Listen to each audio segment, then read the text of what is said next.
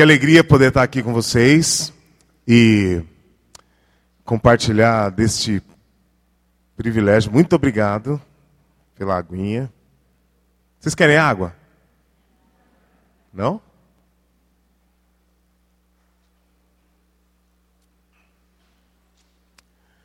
Quantos sinais né, do, da ação de Deus, do poder de Deus, nós podemos ver neste culto, das declarações, nas fotos, e mais do que isso, do que vocês têm visto ah, da ação dessa igreja, né? Ah, ser igreja é ser diaconal, viu? Ser diaconal é ser igreja. São duas palavras que, que não, não podem ser separadas de forma alguma. Como também ser cristão e não servir não tem a ver, não existe essa possibilidade, viu? Não existe a possibilidade de ser cristão e não ser servo. Porque o Cristo que torna real a, a, vida cristã, ele deixou a sua glória e se tornou servo. Ele fez esse movimento.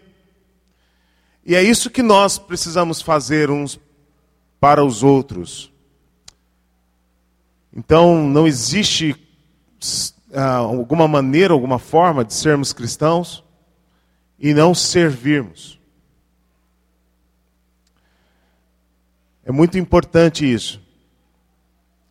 Talvez, se nós entendermos isso, vamos entender por que Deus nos chamou para estar aqui neste lugar, nesta cidade, e por que Deus está trazendo você nessa igreja.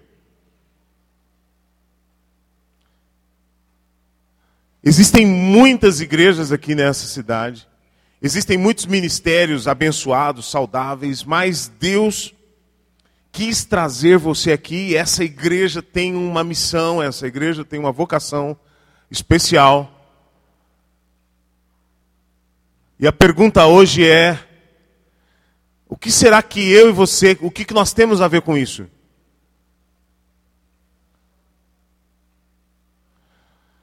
E se alguma coisa ainda não ficou muito clara para você, o que você deve fazer, quais são os seus dons, ou será que Deus quer me usar? A minha oração nessa noite é que você entenda e escute bem claro. Você está me ouvindo claramente? Vocês conseguem balançar a cabeça assim? Ah, então tá bom vocês consigam escutar de maneira bem clara o chamado que Deus tem para a sua vida, para a minha vida. Vamos abrir as nossas Bíblias em Mateus capítulo 16.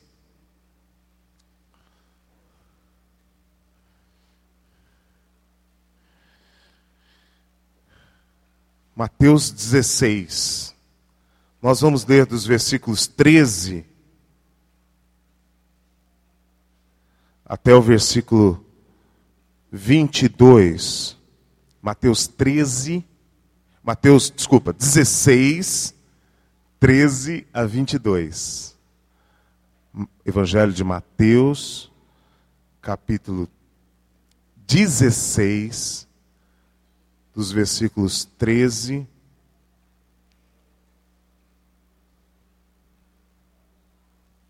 a 20. Eu falei 22? Nossa, eu estou falando tudo errado agora. Mas tá bom, até o 20, tá?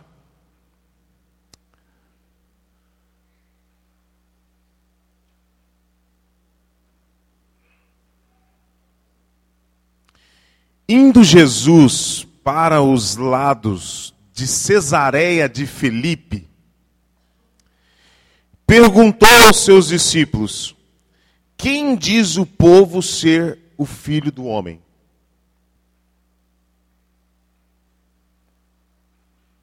E eles responderam: Uns dizem João Batista, outros Elias e outros Jeremias ou algum dos profetas.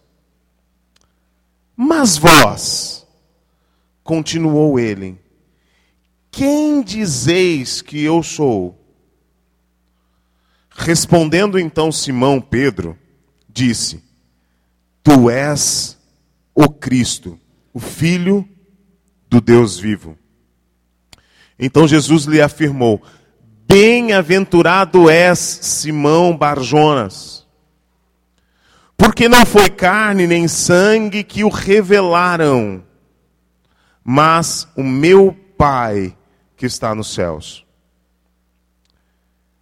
E também te digo que tu és Pedro, e sobre esta pedra edificarei a minha igreja, e as portas do inferno não prevalecerão contra ela. Dar-te-ei as chaves do reino dos céus, e o que ligares na terra terá sido ligado nos céus, e o que desligares na terra será terá sido desligado nos céus. Então, advertiu aos discípulos de que a ninguém dissessem ser ele o Cristo.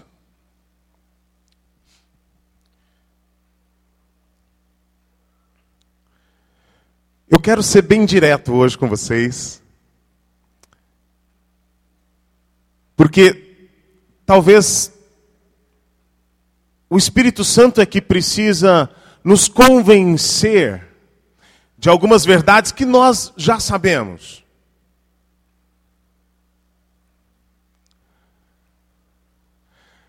Nesse texto é a primeira vez no Novo Testamento que aparece a palavra igreja. É a primeira vez, é o primeiro relato. A segunda vez que vai aparecer, estão aí dois ou três capítulos à frente, que vai falar da disciplina de uma pessoa.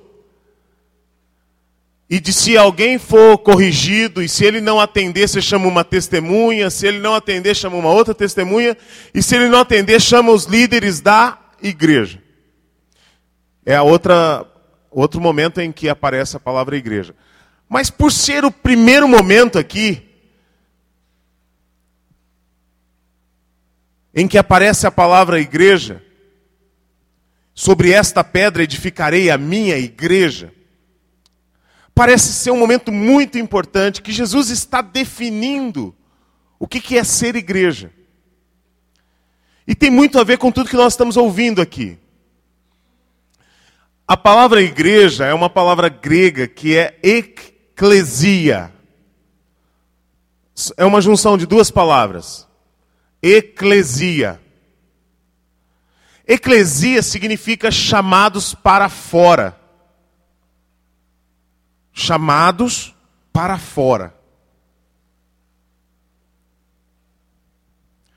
Existia um certo tipo de reunião da associação de moradores, vamos dizer assim, em que os líderes da cidade, ou pessoas que estavam preocupadas com a cidade, elas se reuniam no lugar para discutir a, as questões da polis, da cidade.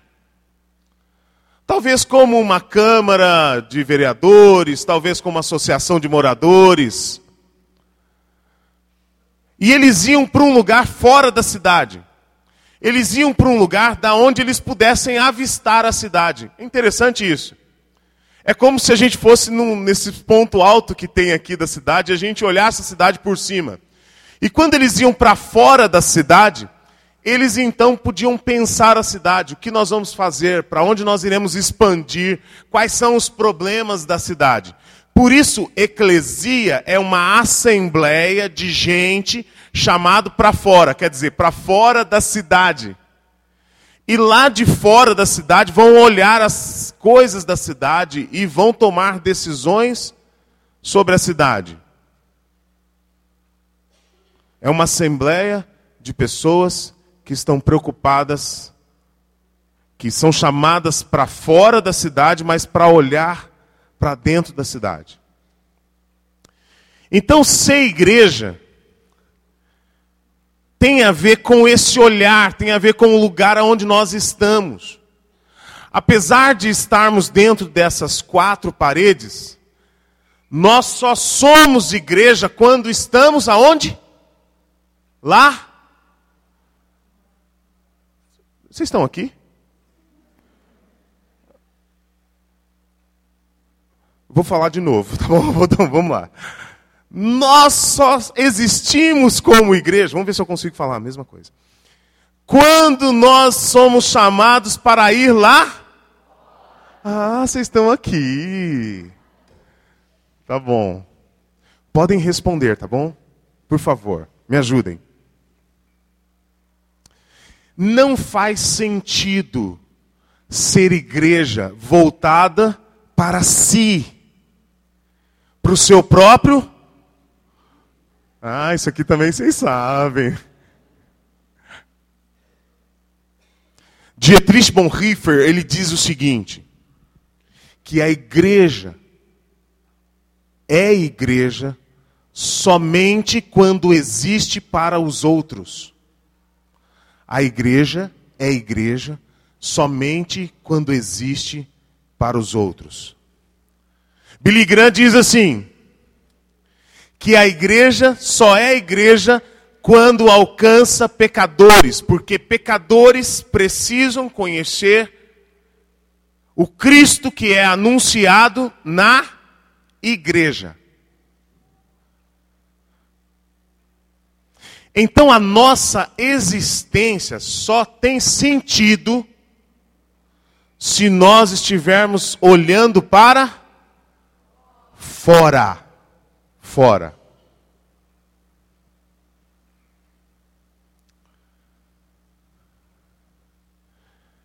Se nós estivermos voltados a nós mesmos, se nós estivermos voltados somente à nossa instituição, se nós estivermos voltados aos programas somente nossos, nós podemos ser um bom clube, nós podemos ser uma boa denominação, nós podemos ser um grupo de pessoas muito amigas, que são amigas há tantos anos. Nós só não somos a igreja. Somos qualquer outra coisa. E para ser qualquer outra coisa, tem muita gente fazendo bem isso. Tem clubes que subsistem, são fortes, são muito bons. Tem instituições que são bem organizadas, que conseguem ter seus sócios. Mas ser igreja significa ser chamado para fora. Amém, gente? Há alguma coisa que Deus já está falando para você? Porque se a sua maneira de pensar tem sido em você e só internamente, talvez eu e você ainda não entendemos a razão pela qual Deus nos chamou.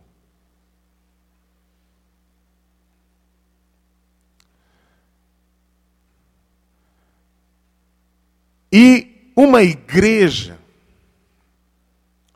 ela tem uma missão, ela tem um serviço, ela tem uma diaconia, ela tem uma diaconia. Não é essa diaconia que ele estava falando desses cinco homens. É uma igreja, é uma diaconia de todos. É o serviço de todos. É quando todos nós olhamos para fora. E há algumas marcas que revelam como essa igreja que olha para fora, que é chamada para fora. E eu queria falar de algumas dessas marcas. A primeira marca que eu gostaria de falar, bem diretamente com você,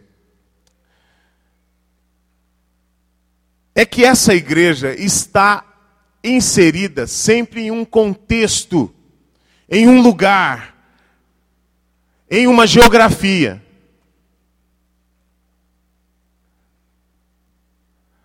A igreja é um lugar de vida na cidade. A igreja é um lugar de vida na cidade. Vocês conseguem falar isso comigo? A igreja é um lugar de vida na cidade. Indo Jesus para Cesareia de Filipe, que lugar é esse? Por que, que Jesus vai a este lugar? Cesareia de Filipe é uma cidade em homenagem a um filho de Herodes, chamado Filipe. E esse cara faz dessa cidade como se fosse um altar de honra aos seus governantes, aos seus patronos. Eles tinham templos de honra e de homenagem aos seus deuses, feitos de mármore branco, que eram cintuosos, coisas magníficas, coisas muito grandes. Eles tinham construções que incentivavam a religiosidade e o paganismo. Talvez Cesaré de Filipe era uma das regiões mais pagãs nesse contexto aqui dos dias de Jesus.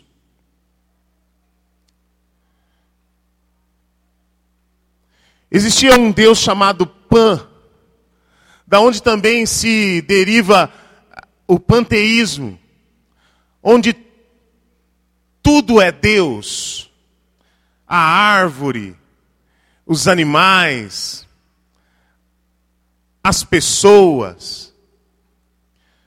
Tamanha era a religiosidade e o paganismo desse povo que eles não conseguiam acreditar num só Deus. Ou num Deus que fosse único. Ou num Deus que viesse como homem. Eles tinham, por exemplo, na entrada dessa cidade, uma estátua de um bode metade bode, metade homem. Características panteístas. Eles tinham adoração ao Deus da fertilidade.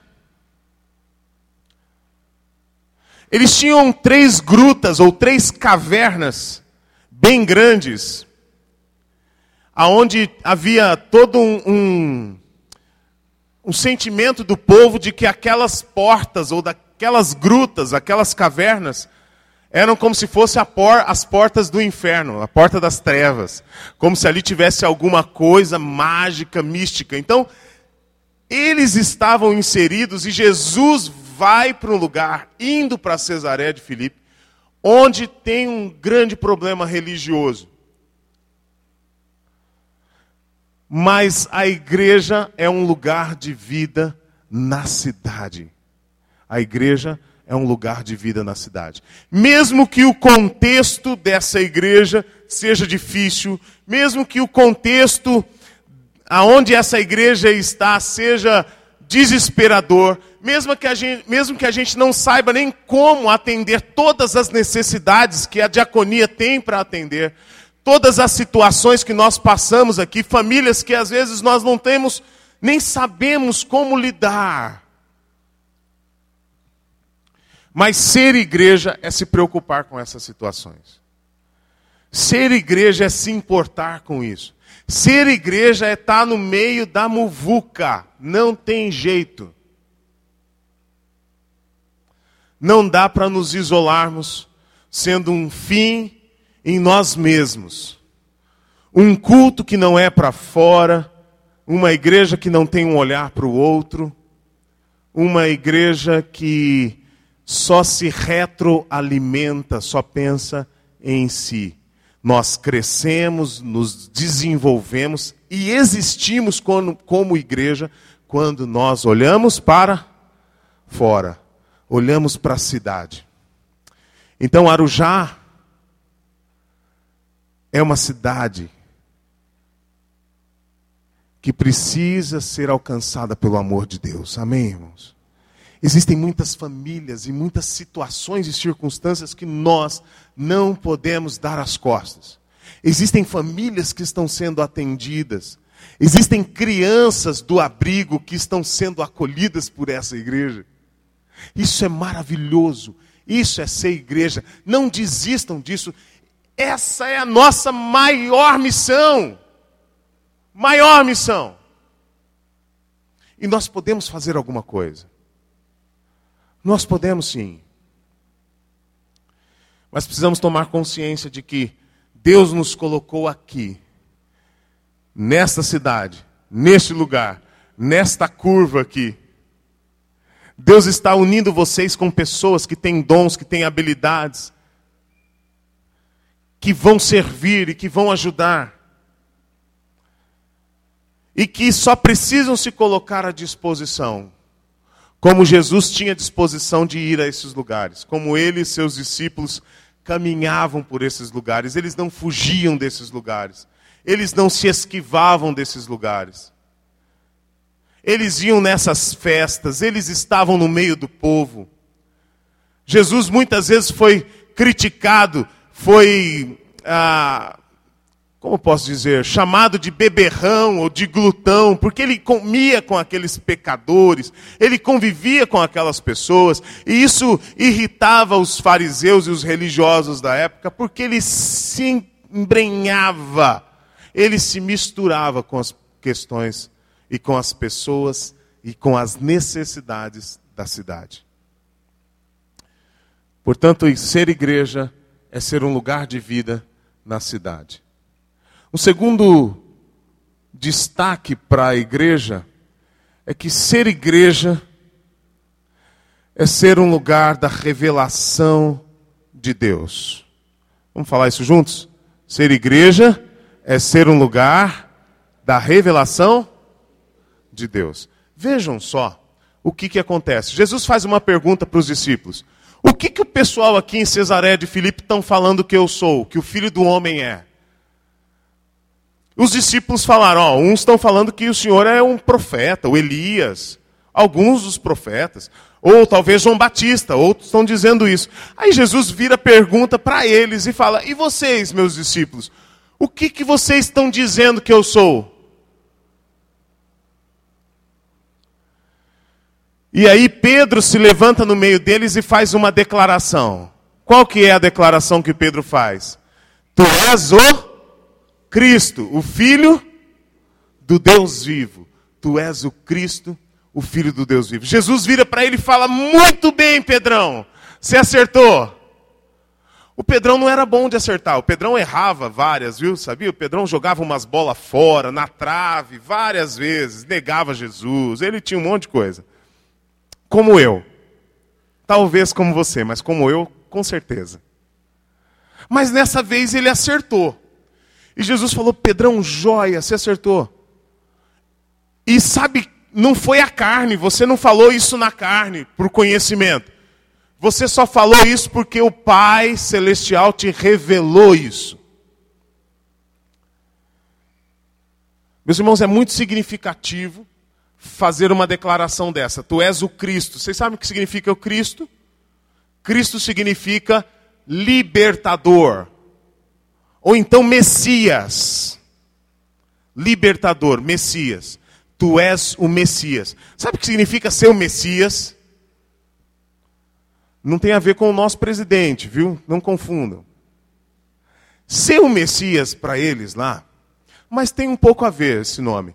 Porque às vezes a gente põe nesses nomes uma esperança tamanha, tão grande de achar que essa pessoa vai ser o salvador da da pátria. E é o que eles tinham na palavra Messias. Eles achavam que o Messias viria ia libertar o povo da opressão que os romanos faziam sobre os judeus cobrando impostos e tantas outras coisas, abusos. Vai vir um rei, vai vir um Messias, e ele vai ser o Cristo, ele vai ser o libertador. Havia uma expectativa muito grande. E Pedro acerta, ele fala assim: Tu és o Cristo. Mas Pedro não fala só que ele era o Messias. Ele faz uma outra de declaração que é a seguinte: Tu és o Filho do Deus vivo. Declarar isso numa cidade onde os altares estavam levantados para Herodes, para os tetrarcas, os governadores, declarar isso numa região aonde o império é que governa e que manda, é uma declaração de punição capital. Dizer que Jesus é o Messias nessa cidade significa a morte. Ou o Império Romano é que domina isso aqui, porque se tem alguém que está querendo governar, ou se tem algum Messias ou um libertador, nós vamos ter que matar esse cara.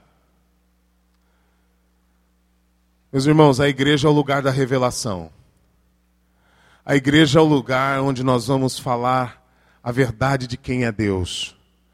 E Jesus é o Filho de Deus. E isso no mundo grego e isso no Império Romano é muito complicado. Um Deus que tem um filho, tu és o filho do Deus vivo.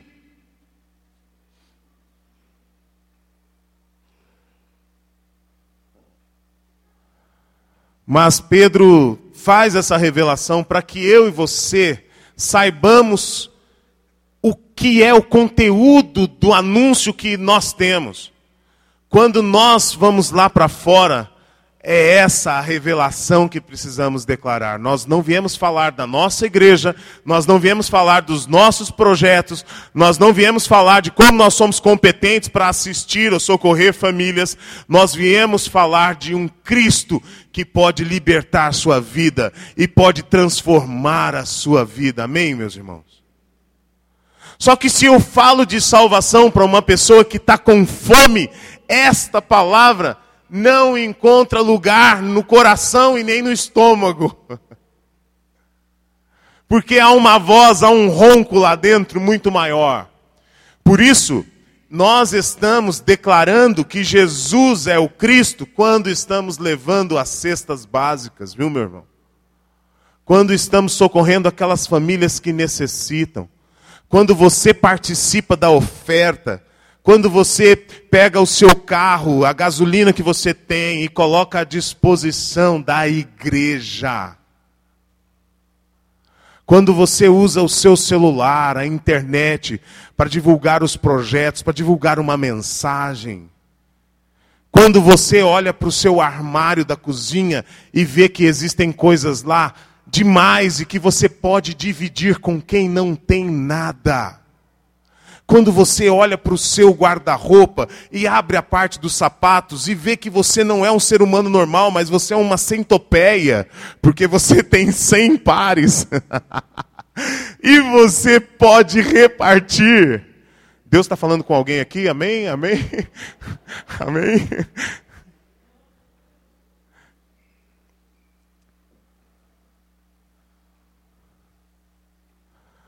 Less is more, o menos é mais. Quando você aprende a abrir mão de algumas coisas, quando você aprende a doar algumas coisas.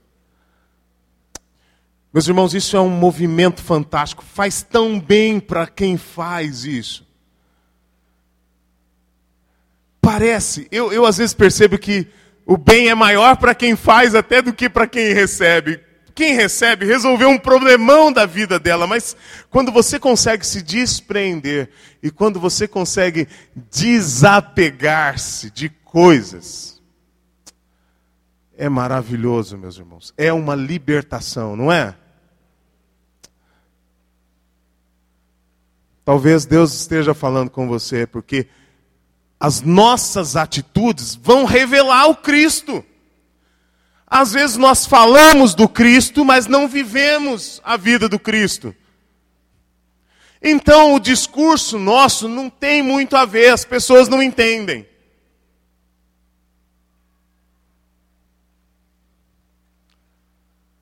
Olha, Jesus veio para salvar você, para libertar você.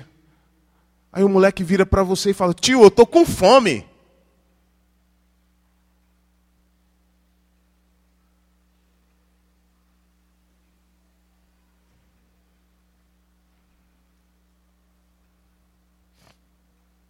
A igreja é o lugar da revelação. E nós precisamos revelar o Cristo, o Filho do Deus vivo, com as nossas atitudes, com o nosso comportamento, com a nossa vida. Pedro, ele é um cara que vive uma crise como nós vivemos. Tem hora que ele fala de Deus, que ele acerta as coisas, mas tem hora que ele nega. Você não é um daqueles que caminhava com o nazareno lá, com o judeu? Não, não, nunca vi. Ele falou, nunca vi.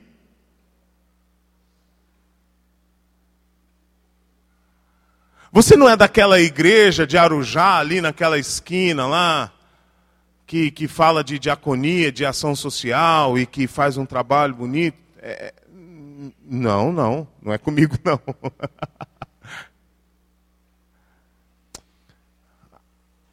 O nosso discurso, a nossa fala, a nossa revelação precisa ser anunciada com as nossas atitudes. Aproveitem a oportunidade que tem, que cada um de nós tem, de participar da diaconia dessa igreja, do serviço, do acolhimento, de estar à porta, de abraçar as pessoas, de não achar que a diaconia são seis pessoas. São seis, né? Cinco. Com Mateus, cinco.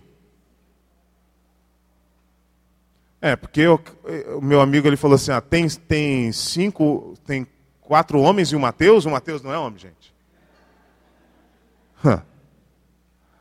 Uma benção, Mateus.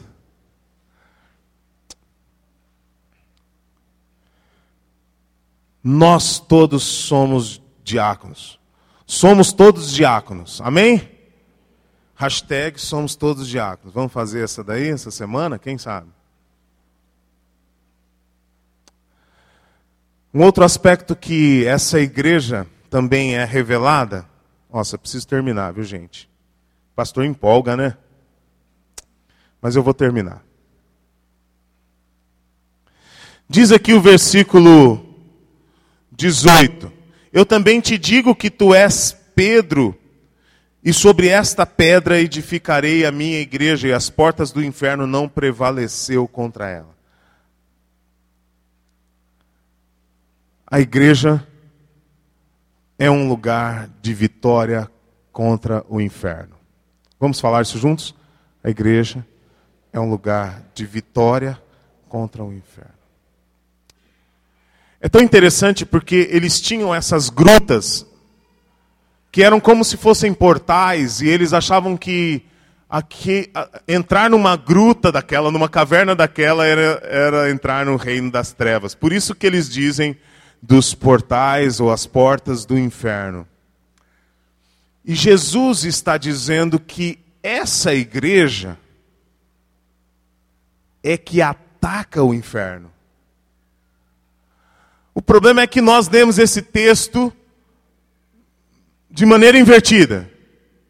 Nós lemos esse texto e pensamos que o inferno é que está atacando a igreja, como se o inferno tivesse ali fora, tentando entrar aqui dentro para nos perturbar, para atrapalhar o nosso culto, talvez desligando um cabo do som na hora do louvor, e a gente fala que ah, o demônio não está querendo deixar o. Não, tem que soldar o cabo, viu, gente? Tem que consertar o cabo, comprar um cabo novo, é isso aí.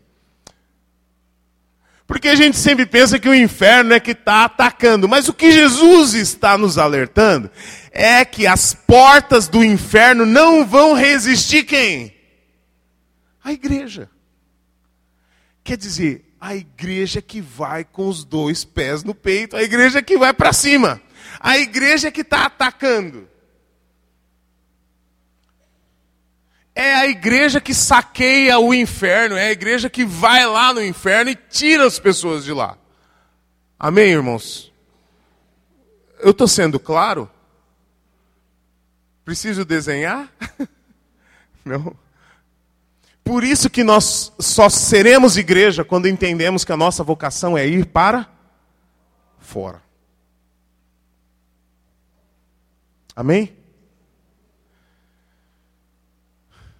Não haverão portas tão resistentes que vão conseguir prevalecer contra a igreja. A igreja vai arrebentar essas portas e vai saquear o inferno. Nós vamos vencer, irmãos. Nós não vamos vencer por nós mesmos, mas nós vamos vencer por aquele que nos faz vitoriosos, Porque a palavra de Deus nos diz que em Cristo Jesus nós somos mais que vencedores. É nele, é por meio dele, a nossa vitória está nele.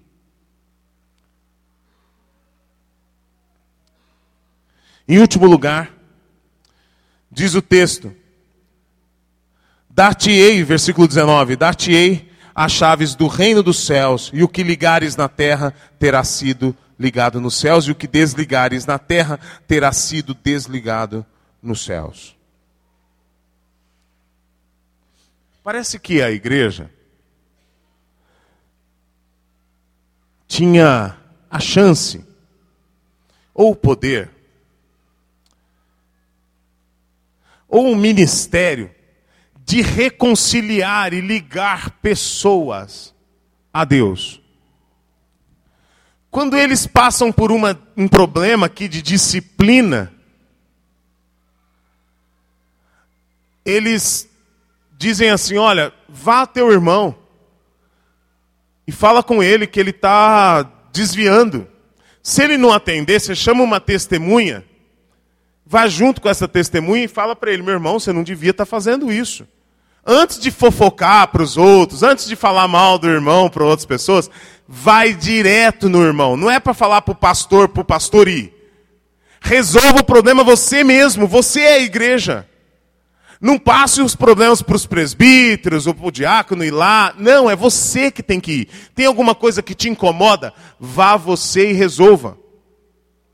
Se a pessoa não te atender, chama uma testemunha. E se mesmo assim ela não atender, aí então você chama um líder lá da igreja e vamos conversar com aquela pessoa.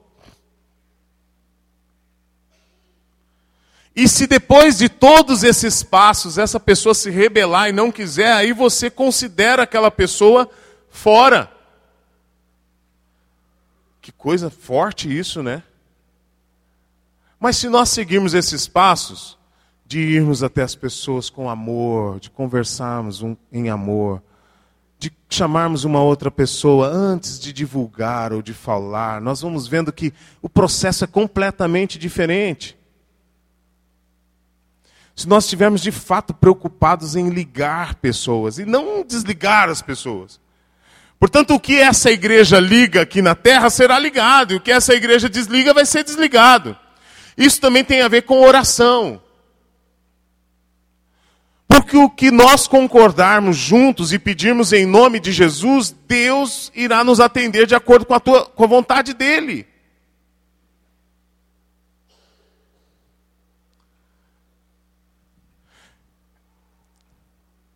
Eu, eu me envolvo muito com os trabalhos da diaconia e estar na, na, num trabalho da diaconia ou fazer qualquer atividade social, às vezes, é frustrante, como eu ouvi aqui o meu irmão testemunhando, dizendo: eu, eu acho que eu fiquei devendo para aquela família. Eu não fui capaz de perceber. As necessidades são muito grandes, né, irmãos? As necessidades são é, tanta coisa, difícil. Mas nós não temos que dar conta de tudo, viu? Eu queria deixar uma palavra para essa diaconia, para cada um de vocês.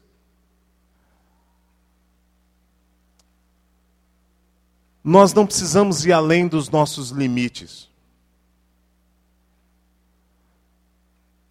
A Bíblia diz que você deve amar o próximo como a você mesmo. Se você ama o próximo mais do que a você mesmo, está errado.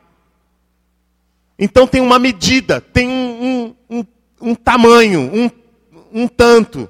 Não é sem limites, não é sem regras, não é de forma louca, absurda. Não, nós vamos fazer aquilo que está dentro das nossas possibilidades e condições. Ame o teu próximo como a você mesmo. Às vezes o seu amor ao próximo também vai se demonstrar através de oração, meus irmãos, daquilo que você vai ligar no céu. Existem coisas que eu não posso fazer para as pessoas. Eu fico mal eu fico mal, às vezes, por não conseguir fazer tudo que eu gostaria de fazer. Mas eu preciso orar para quem tem todo o poder para fazer. E aí, meus irmãos, se existe algum desafio muito grande para essa igreja, que talvez vocês não se sintam capazes, antes de saírem com as enxadas, com os facões e as foices e querendo rasgar no peito a floresta, orem a Deus e peçam a direção de Deus, e Deus nos dará sabedoria do que fazer e como agir. Amém? Faz sentido isso para você? Porque talvez você está se desgastando com algumas coisas, em algumas pessoas, e fazendo coisas, e você está exagerando. E a melhor coisa que você poderia fazer antes de qualquer ação é pedir a direção de Deus, ou então falar: Deus, eu quero apresentar para o Senhor essa situação. Nós talvez não temos dinheiro, nós não sabemos o que fazer, nem como fazer, mas o Senhor é o maior interessado nisso. São pessoas que o Senhor ama. Então agora, cura, atende essa pessoa, visita essa pessoa. Senhor, providencia um emprego para essa família. Senhor, entra naquela casa que está desajustada, destruída, que eu não sei o que fazer. Eu, eu, imagino que os irmãos diáconos vão em lugares e chegam em casas que eles ficam impotentes e, meu Deus do céu, é só uma cesta básica, mas as necessidades são tão maiores.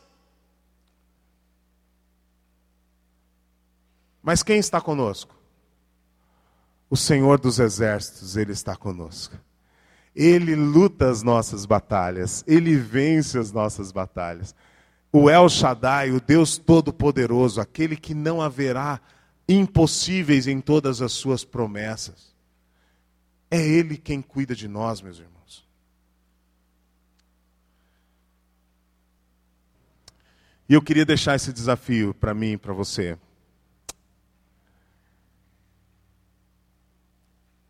Vamos ser igreja lá fora. Porque o único sentido da nossa existência não é pensar em nós, é pensar nos outros, naqueles que o Senhor quer chamar.